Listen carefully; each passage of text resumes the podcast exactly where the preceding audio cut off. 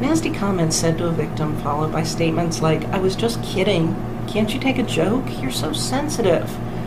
Are all designed to make a victim feel ashamed for being righteously angry that they were hurt or offended by a narcissist's cruel words.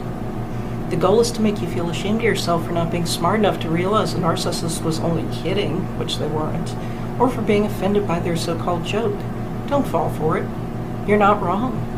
If a person was truly joking and learned their comment hurt you, they would apologize for hurting you and they would be more careful and more sensitive. Narcissists don't do that, so it's pretty obvious they just want to hurt people with their so called humor. If you and the narcissist have done similar things, you can guarantee the narcissist has done it better, at least if you listen to her side of the story. Every single thing with narcissists boils down to a pissing contest. I'm really sorry to be that crude, but that's the best term I know of to describe the situation. If you found a cure for cancer, they would say that they found it first, but they didn't want to brag about it like you're doing. If they can make you feel badly for not being as good or as talented as they are, that sows a seed of shame in you don't listen to the lies. Or if the narcissist actually has done something better than you, so what? That doesn't mean you're not talented, it simply means they did one thing better than you. Big deal. Even if a narcissist, I'm sorry, even a narcissist that isn't overly intelligent can make an intelligent victim feel stupid and even ashamed for being so stupid by talking down to them. Narcissists love to talk in circles and use big words, often that they don't even know the proper definition definition of these big words, and they don't use them properly in context, but that doesn't stop them from using these words if they think it'll make you feel dumb. If you leave a conversation with a narcissist and your head is swimming, it's not because you're stupid. It's because narcissists are masters of talking in circles in an attempt to make victims feel ashamed of being so stupid.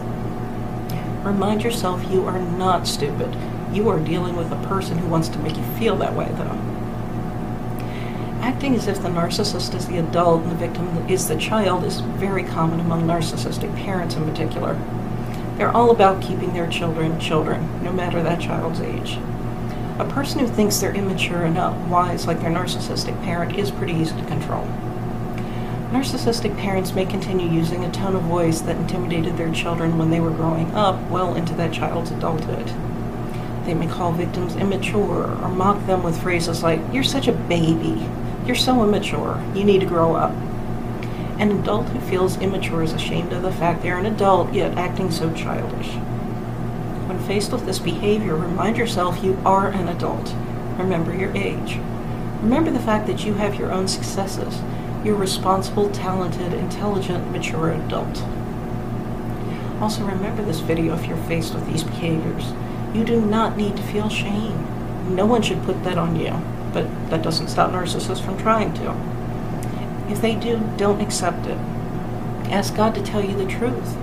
Look at your situation objectively, and also you'll realize the truth. Write about everything in a journal.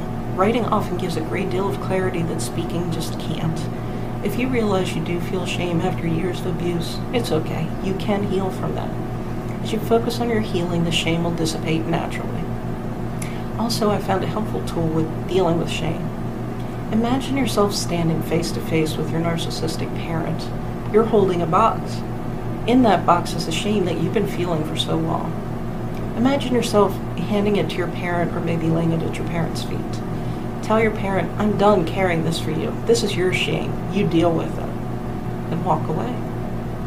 I know this sounds silly, but this little visualization really can be helpful in getting rid of toxic shame.